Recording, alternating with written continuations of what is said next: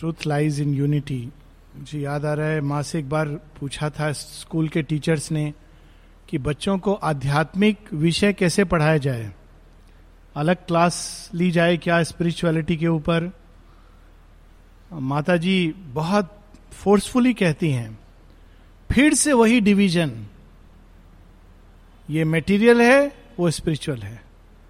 Again and again कहती है, हर चीज़ को देखने की एक मेटीरियल दृष्टि है और हर चीज़ को देखने की एक आध्यात्मिक दृष्टि है। और ट्रूथ इन दोनों की यूनियन में लाई करता है। Uniting matter and spirit world and God soul and nature और वही चीज़ हम सावित्री में पाते हैं कि स्पिरिचुअल दृष्टि से ये संसार कैसा दिखता है। हम लोग जहाँ रुके थे वो एक प्रकार से किंगडम्स ऑफ़ लिटिल लाइफ का चरम उत्कर्ष तक शेयरविंद ले जाते हैं कि किस प्रकार से शुद्रता जो एक जीवाणु में प्रकट होती है, मनुष्य तक उसका पीछा नहीं छोड़ती, एक छाया बनकर उसके साथ साथ चलती है। और अंत में ये कहते हैं कि यदि वास्तव में ये शुद्रता ही, एक शुद्र मनुष्य ही अल्टीमेट है बहुत लोग कहते हैं कि मनुष्य प्रकृति की अल्टीमेट रचना है। तो शेयरविंद कहते हैं, वास्तव में अगर यही चरम उत्कर्ष है तो विधाता, सृष्टिकर्ता, उसकी बुद्धि, उसके संकल्प, उसकी सोच, इस पर हम लोगों को डाउट करना पड़ेगा कि वास्तव में यही चरम उत्कर्ष है। क्या यही वो बना सकता है? इससे आगे कुछ सोच नहीं सकता है? तो यहाँ पर हम लोग रुके थे। Page 166 he is the crown of all that has been done यहाँ एक व्यंग है। मनुष्य कहता है, मैं सबसे ऊपर हूँ। और बहुत से आध्यात्मिक मार्ग भी यही बताते हैं कि सबसे ऊँची कृति भगवान की मनुष्य है। वास्तव में अगर मैन अल्टीमेट फिनिश्ड प्रोडक्ट है तो भगवान की सृजनात्मक, सृजनात्मकता पर संदेह होने लगता है, क्योंकि मनुष्य is very far from perfection this is creation labour justified यहाँ भी एक व्यंग है कि बिलियन ईयर्स के बाद मनुष्य बस इतना ही। This is the world result nature's last poise exclamation mark तो यहाँ पर श्री अरविंद एक बहुत हल्का सा व्यंग करते हैं उस सोच पर, जो कहती है कि मनुष्य सर्वोत्कृष्ट कृति है भगवान की। अब यदि वास्तव में मनुष्य सर्वोत्कृष्ट कृति है, जैसा कि लोग बताते हैं, कुछ लोग तो फिर किस तरह की फिलॉसफी नेचुरली निकलती है? वहाँ इसका वर्णन है and if this were all and nothing more were meant if what now seems were the whole of what must be if this were not a state through which we pass on our road from matter to eternal self to the light that made the worlds, the cause of things, well might interpret our mind's limited view, existence as an accident in time. बहुत से लोग कहते हैं कि ये संसार कैसे रचना हुई ये तो एक एक्सीडेंट है एक माया है किसी तरह ये आ गया और इसे निर्वाण में भाग जाना यही बस अल्टीमेट सॉल्यूशन है तो शेयरविंद कहते हैं हाँ एक सीमित दृष्टि से अगर हम ये सोचे कि मनुष्य से ऊपर कुछ और नहीं है, मनुष्य भगवान की सर्वोत्कृष्ट सृष्टि है और रचना है तो और यदि ये एक पैसेज नहीं है, अगर हम ये माने कि मनुष्य एक पैसेज है, जैसे बंदर एक पैसेज है, चतुष्पाद पशु का मनुष्य की ओर आने के लिए, उसी प्रकार से मनुष्य यदि एक पैसेज नहीं है किसी और रचना के आने के लिए, तब ये मानना पड़ेगा कि हाँ वास्तव में ये जो सृष्टि है, ये जो एग्जिस्टेंस है, ये वास्तव में एक एक्सीडेंट है। कहीं गलती से भगवान ने कोई गलती कर दी और उस गलती के कारण अचानक ये प्रकट हो गया। और यदि ऐसा है तो नेचुरली ये मानना पड़ेगा कि शायद ये सब कुछ एक परिकल्पना है, एक इल्यूजन है। लेकिन शेयरविंद बार बार कहते हैं well might interpret our mind limited view इसीलिए सावित्री को कोट करना बहुत बार मिस कोट करेक्ट कोट होते हुए भी मिस कोट होता है। एक बार मैंने सावित्री का एक कोटेशन पढ़ा कहीं पर, जिसको प्रॉपर डिस्प्ले किया जा रहा था। लेकिन वास्तव में वो टाइटन की वॉइस थी। ट्रिपल सोल फोर्सेस में टाइटन की वॉइस नाउ टाइटन की voice cannot be taken as Shri Aurobindo's view on things it is the voice of the Titan जैसे लोग पुराने समय में रामायण को कोट करते थे, ढोर, गवार, शूद्र, पशु, नारी, ये सब ताड़न के अधिकारी। ढोल गवार जो पढ़ा लिखा नहीं है, शूद्र जो जाति में निम्न कोटि का है, पशु और नारी, इनको केवल ताड़ना देनी चाहिए। तो मैं छोटा था, जब ये सुना तो मुझे बहुत क्रोध आया कि या तो रामायण लिखने वाला गलत है, ये सच है तो रामायण नहीं पढ़ूँगा, या इसका कुछ मिसअंडरस्टैंडिंग है। तो बाद में देखा कि रावण के मुख से ये वाणी निकलती है। तो नेचुरली वो रावण तो ऐसा कहेगा ही कंटेक्स्ट क्या है कि बंदर को देख करके कह रहा है कि ये बंदर को पूछ में आग लगाओगे, मारोगे, पीटोगे, तभी ये सीखेगा।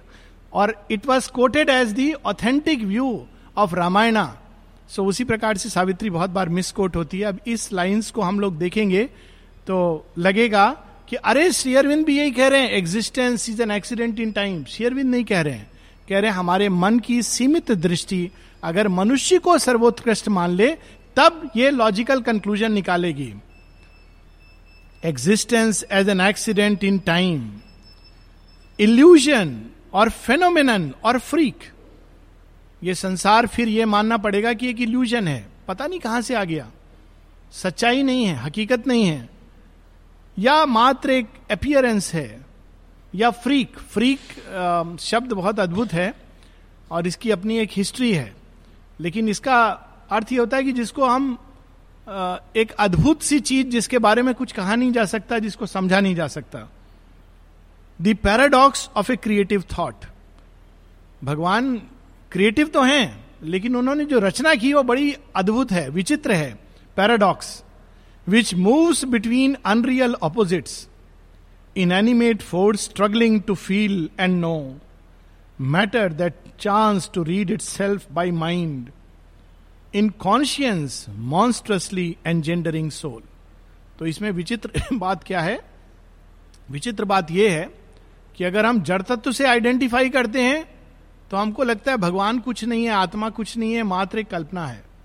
और यदि हम आत्म तत्व से आइडेंटिफाई करते हैं तो लगता है ये सारा संसार जो है, ये मात्र एक कल्पना है, एक छलावा है। तो moves between the paradox of a creative thought जिसने ऐसी रचना की जिसमें अगर आप इधर खड़े होते हो तो वो अनरियल लगने लगता है, उधर चले जाते हो तो ये अनरियल लगने लगता है। फिर आगे शेरविंद कहते हैं कि वास्तव में मन जब देखता है इस संसार को और उस विधाता को बीच में खड़ा होकर अल्टीमेट ट्रुथ पर पहुँच कर नहीं, बीच में खड़ा होकर तो वो क्या कंक्लूजन ड्रॉ करेगा? At times all looks unreal and remote कभी कभी सब कुछ लगता है कि रियल नहीं है। दूर कहीं दूर घटना कोई घट रही है, इसमें कोई रियलिटी नहीं है। ये मायावाद का एक्चुअल एक्सपीरियंस है, जो व्यक्तियों को हो सकता है। कभी कभी ऐसा प्रतीत होता है। प्रतीति नहीं, उस समय का सत्य होता है कि सब कुछ बहुत दूर है, किसी स्क्रीन पर हो रहा है। रियलिटी नहीं है। ऐसा एक्सपीरियंस भी संभव है।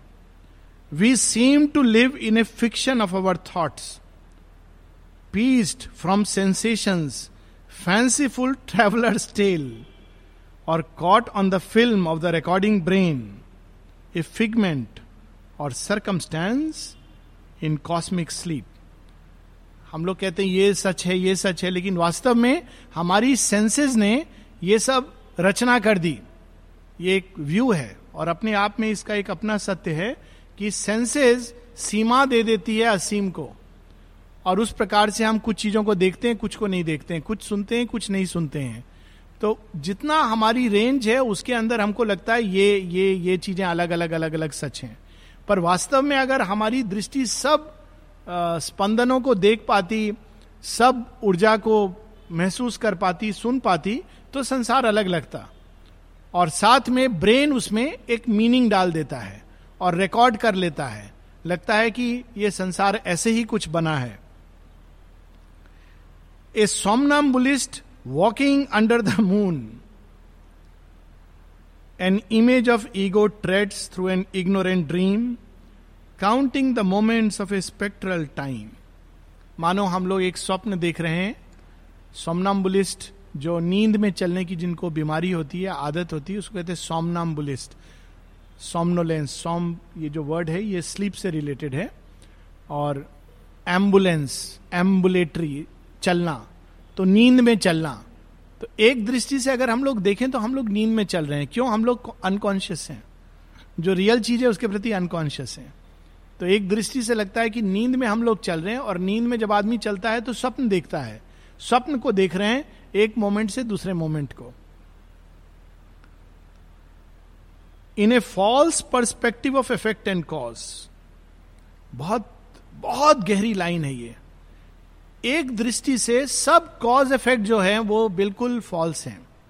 और इसको हम एक सीमित तरह से समझ भी सकते हैं कि किसी का एक्सीडेंट हो जाता है। और अगर ये पहले भी इसकी एनालॉजी हुई है, लेकिन अगर हम लोग समझें तो कोई पूछता है कि क्यों एक्सीडेंट हुआ? अरे, कुछ नहीं, मैं साइकिल में जा रहा था, सामने से एक स्कूटर आ गया और पता नहीं मैं घबरा गया या जो भी है, मैं गिर पड़ा। गिर पड़ा, चोट लग गई। ये कॉज क्या था? स्कूटर का आना, साइकिल का हिलना, गिर पड़ना। अब आप थोड़ा और विस्तार में जाइए तो आप देखेंगे दो लेवल पर डिफरेंट कॉज ऑपरेट कर रहे हैं। एक वो क्यों घबराया? रोज नहीं घबराता था, आज घबरा गया। घबराने की आदत है तो क्यों है? दूसरा, वो घर से अगर दो मिनट बाद में निकलता या दो मिनट पहले निकलता तो ये एक्सीडेंट नहीं होता। इस तरह करके अगर हम बिल्कुल पीछे चलते चले जाएँ, गहराई में तो हम अंत में देखेंगे कि कोई कॉज इफ़ेक्ट नहीं होता है। ये एक बहुत गहरा सत्य है। लेकिन इस दृष्टि से हम लोग जीवन नहीं जी सकते हैं, क्योंकि प्रैक्टिकल लेवल पर कॉज इफ़ेक्ट जानना ज़रूरी होता है। किसी ने खलील जिब्रान की एक कहानी है तो उसमें आता है कि एक व्यक्ति था, उसका बच्चे का असमय मृत्यु हो गई तो उसने एक वैद्य को बुलाया, पूछा, मृत्यु क्यों हो गई? तो वैद्य ने कहा छोटे छोटे छोटे छोटे जीवाणु होते हैं, छोटे से भी छोटे और उनके अटैक के कारण इस बच्चे की मृत्यु हो गई। तो बोला, ये कैसा विधान है? उसने फिर पंडित को बुलाया। कहता है, अति अति अति विशाल भगवान है अनंत। उनकी मर्ज़ी के कारण उसकी डेथ हो गई। तो कहता है कि अति विशाल अनंत और सबसे छोटे शांत इन दोनों के बीच में पता नहीं मेरे बच्चे को किसने ले लिया। और मैं ढूंढ रहा हूँ कि क्या कारण है। सो देर इज़ ए डिपेंड्स हम कारण इस लेवल पर देख सकते हैं, अल्टीमेट लेवल पर देख सकते हैं।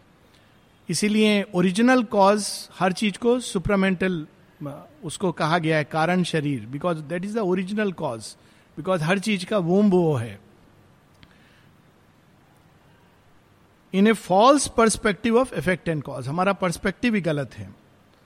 Trusting to a specious prospect of world space it drift incessantly from scene to scene नदी की एक लहर आती है, दो चीज़ें पास में रहती हैं तो ऐसा लगता है कि ये ये इसका कारण है या वो इसका कारण है।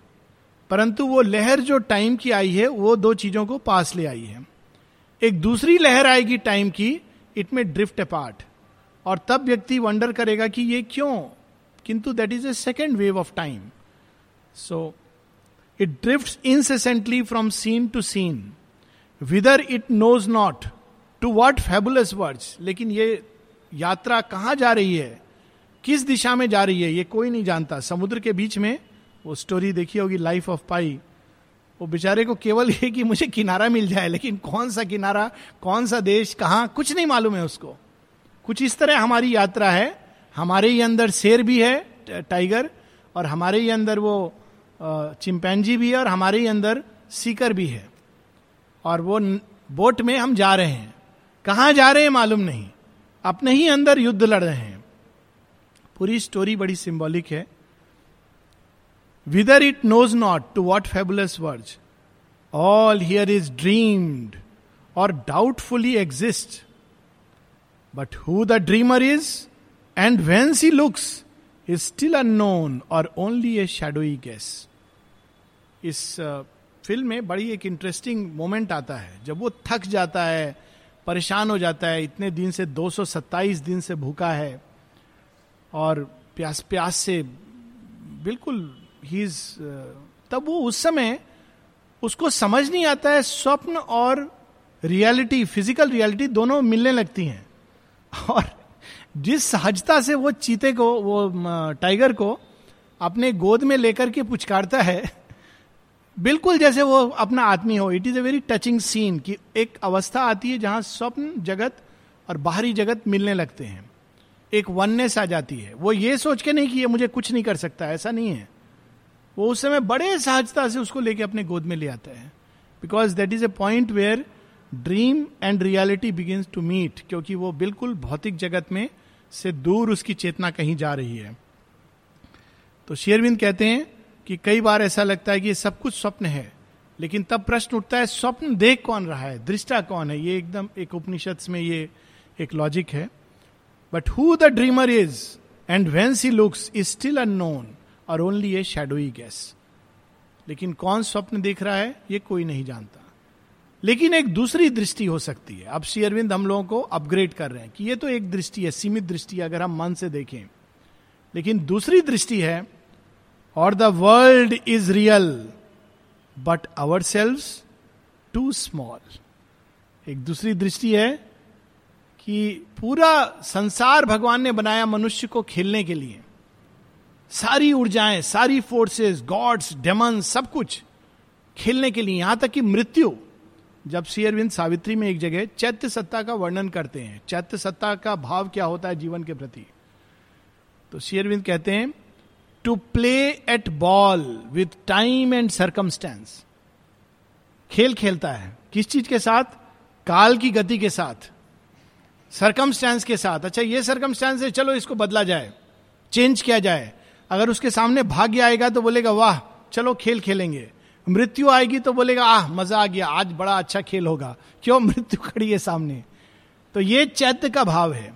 लेकिन आमतौर पर व्यक्ति भयभीत संसार बहुत बड़ा है। अरे, इसमें निकलना बहुत भयानक है पॉइजन है। कहीं जाकर के ये ना हो जाए, वो ना हो जाए। तो शेयरविंद कहते हैं, एक दूसरी दृष्टि है, जिससे अगर हम देखें तो शायद ये संसार बहुत विशाल है और हम बहुत छोटे हैं। Insufficient for the mightiness of our stage मानो एक बहुत बड़े स्टेज पे एक छोटा सा बींग एक पिक्चर आई थी, आई है मक्खी। तो बड़ी इंटरेस्टिंग पिक्चर है कि एक um, छोटी सी मक्खी को ऐसे वो दिखाते हैं मानो उसमें सब कुछ मानवीय हो। It is an amazing film जिसमें एक छोटे से उसमें उन्होंने सब कुछ मानवीय दे दिया है। एक माइक्रोस्कोपिक लेवल पर एक मैक्रोस्कोपिक दृष्टि। अगर एक दृष्टि से हम लोग देखें तो ऐसा लगता है कि हम लोग भी छोटी छोटी छोटी छोटी चीटी के समान इस विशाल विश्व में विचरण कर रहे हैं। ये स्टेज बहुत बड़ा है हमारे लिए।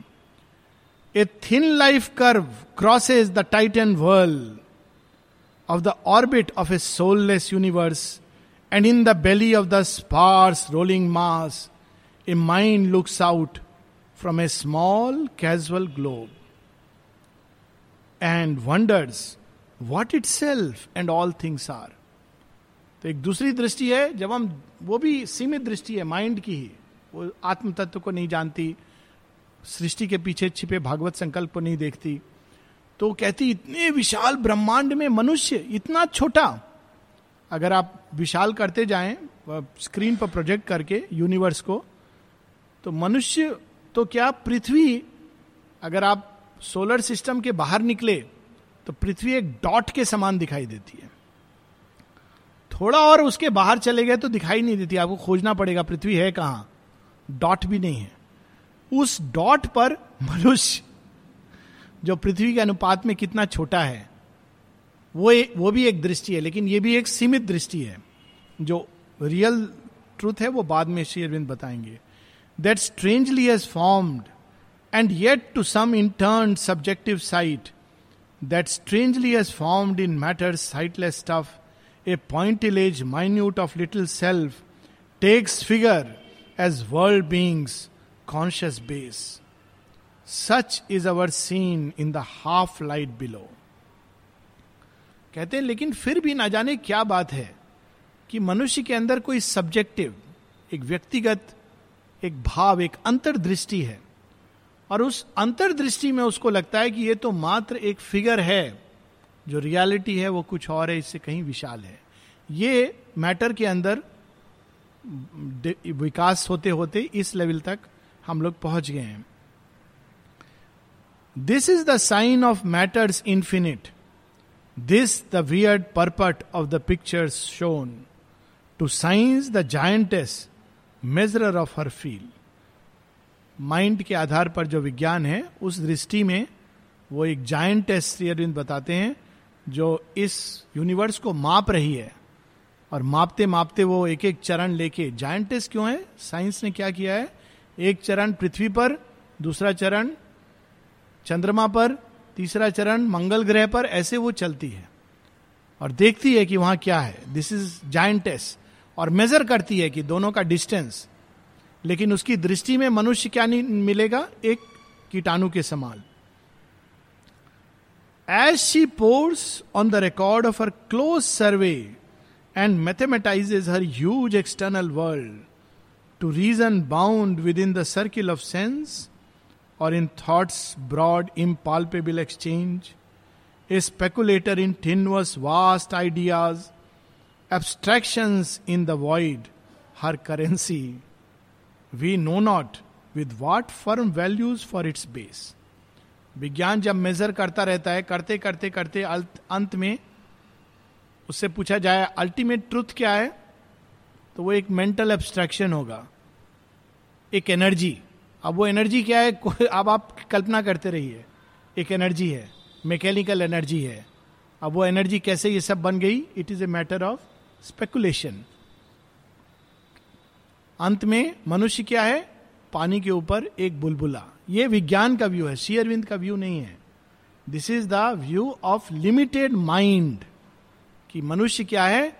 काल के समुद्र पर उठने वाला एक बबल जो कलेप्स कर जाता है। इस व्यू से अगर हम चलेंगे तो हम लोग का गोल क्या होगा? निर्वाण, मायावाद।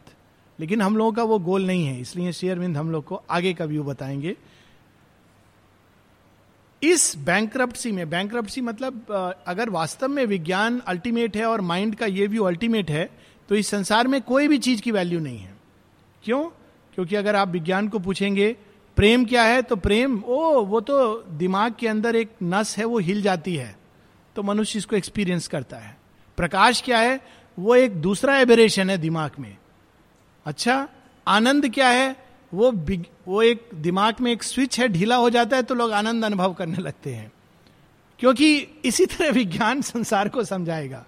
तो फिर पूछो वैल्यू यही चीज़ें तो मनुष्य वैल्यू करता है। प्रेम, प्रकाश, आनंद, ज्ञान।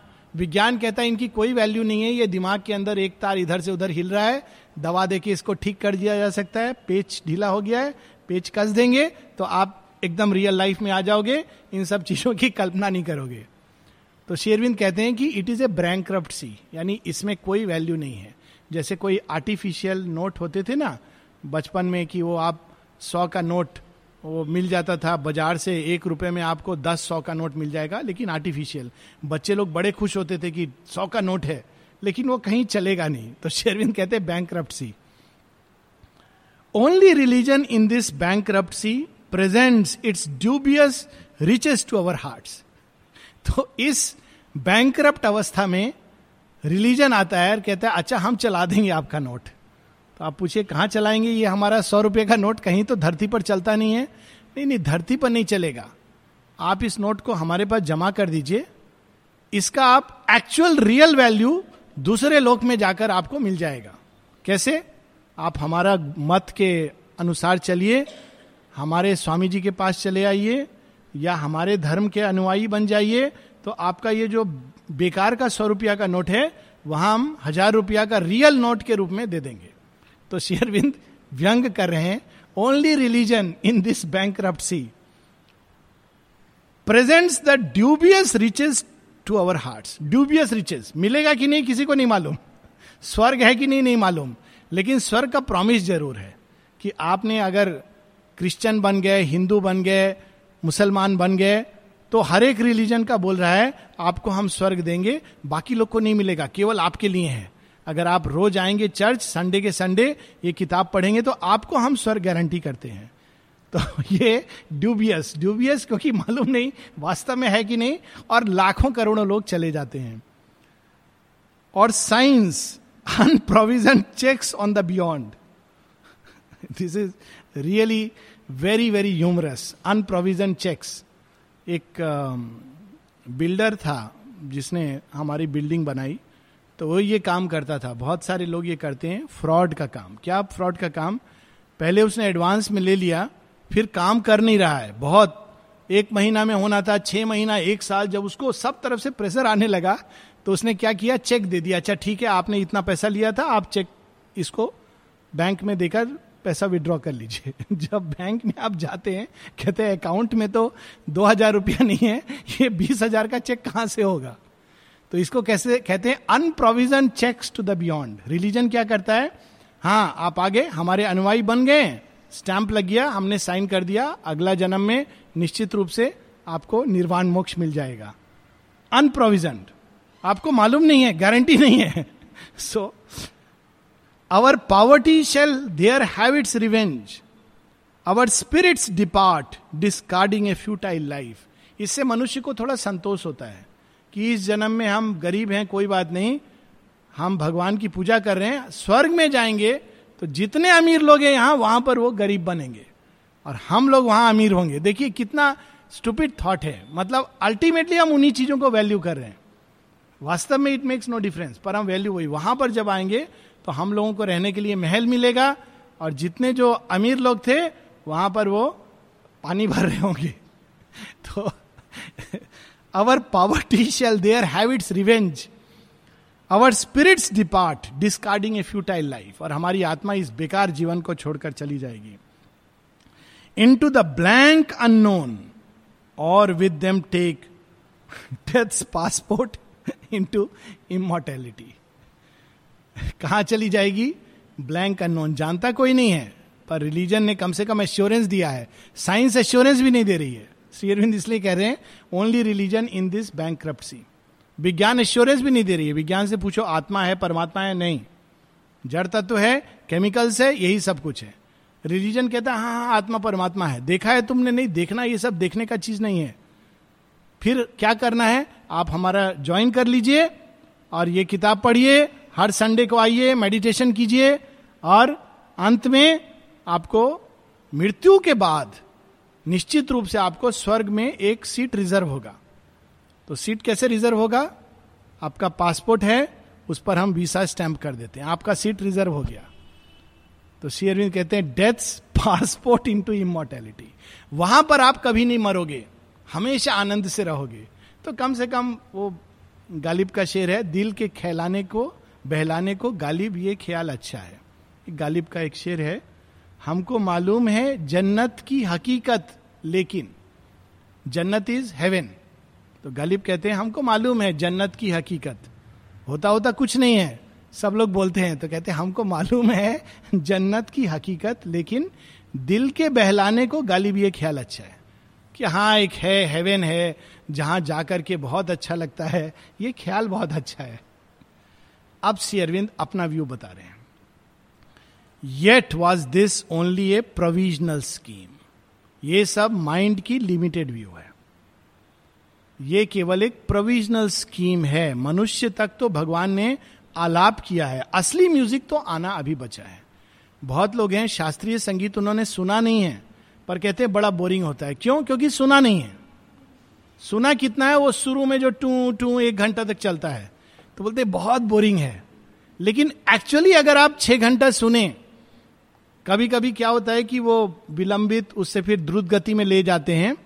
और एक्चुअली शास्त्रीय संगीत शुड गो टू दैट अधिकतर तो हम लोग मध्यम में स्टार्ट करते हैं और उसमें बंद कर देते हैं। दैट इज़ नॉट एक्चुअली शास्त्रीय संगीत। उसे मज़ा नहीं आता है। आप स्टार्ट कीजिए बहुत बहुत धीरे वो आलाप के साथ ट्यूनिंग फिर आप ले जाइए। बढ़ते बढ़ते जब वो द्रुत गति में आता है तो आनंद से you will forget yourself that is the beauty of शास्त्रीय संगीत। वो किसी गाने में नहीं आ सकता। No song can ever give that depth that intensity that ecstasy पर आपको वेट करना है। तो मनुष्य तक तो केवल आलाप चल रहा है, तबला का ठोका ठोकी हो रहा है। असली म्यूज़िक शेरविंद कहते हैं, अब आना है। Yet was this only a provisional scheme a false appearance sketched by limiting sense हम लोग बोलते हैं, सृष्टि से भाग जाएँगे भाग जाएँगे निर्वाण में। श्रीविंद कहते, तुम तो अभी ट्रेलर देखे हो पिक्चर का। ट्रेलर भी नहीं, शुरू में एडवर्टाइजमेंट जो आ रहा है। पिक्चर तो अभी स्टार्ट होना है। Mind's insufficient self discovery an early attempt a first experiment ये जो दृष्टि है, जो मनुष्य को, जीवन को व्यर्थ कह देती है और कहती निर्वाण, मोक्ष या रिलीजन यही सब कुछ है, वो एक सीमित दृष्टि है। Mind's insufficient self discovery an early attempt a first experiment this was a toy to amuse the infant earth ये तो खिलौने से हम लोग खेल रहे थे। But knowledge ends not in these surface powers toy क्या है? विज्ञान। ये तो मिट्टी से खेल रहा था। लेकिन एक दूसरी दृष्टि है, जिसमें वही एक शायर लिखता है, आसमा और भी हैं, जन्नतें और भी हैं। There are many skies and many heavens but knowledge ends not in these surface powers that live upon a ledge in the ignorance and dare not look into the dangerous depth और to stare upward measuring the unknown ये सारी जो विज्ञान की दृष्टि, मन की दृष्टि, इतना सारा जो, इसने बनाया है, बहुत अद्भुत है। लेकिन ये सब क्या है? अगर एक लार्जेस्ट व्यू से देखें तो लेज लेज क्या हुआ? एक खिड़की है, उसमें एक छोटा सा एक्सटेंशन है, वहाँ एक चीटी चल रही है। उतनी जो पावर है, उतना ही उसने देखा है। जो रियल पावर रियल नॉलेज तो अभी आनी बाकी है। और वो एक अल्टीमेट विजन है। दो तीन लाइन और, फिर हम लोग रुकेंगे। There is a deeper seeing from within एक गहरी दृष्टि है संसार को देखने की। And when we have left the small purlieus of mind मन की सीमित दृष्टि से जब हम बाहर उठते हैं a greater vision meets us on the heights in the luminous wideness of the spirit's gaze at last there wakes in us a witness soul that looks at truth unseen and scans the unknown अंत में ये अंधकार दूर होने लगता है और इस संसार को हम एक भिन्न दृष्टि से देखते हैं। और तब क्या दिखता है संसार? अभी तो हम देखते हैं तो लगता है ये तो स्वप्न है, माया है, कोई कॉज इफ़ेक्ट नहीं है पैराडॉक्स है, इससे भाग जाना अच्छा है इल्यूजन है ट्रिक है। लेकिन एक गहरी दृष्टि में जब देखने लगते हैं तो संसार कैसा दिखता है? Then all assumes a new and marvellous face सब कुछ एक नए और अद्भुत रूप से दिखाई देता है। The world quivers with a god light at its core in times deep heart high purposes move and live life borders crumble and join infinity world quivers with a god light at its core संसार की गहराई में एक दिव्य सत्य एक दिव्य प्रकाश छिपा है और वो आंदोलित हो रहा है वो बाहर निकलने की चेष्टा कर रहा है ये गहरी दृष्टि है in times deep heart high purpose is move and live even जो चीज़ बिना कारण की लगती है मीनिंगलेस उसके अंदर एक महत संकल्प एक महत प्रयोजन कार्य कर रहा है life borders crumble and join infinity और काल की सीमा, जीवन, जो एक सीमित जीवन है, उसकी सीमाएँ अचानक टूट पड़ती हैं और वो असीम अनंत के साथ जुड़ जाता है। हम लोग यहाँ रुकेंगे and we will continue next week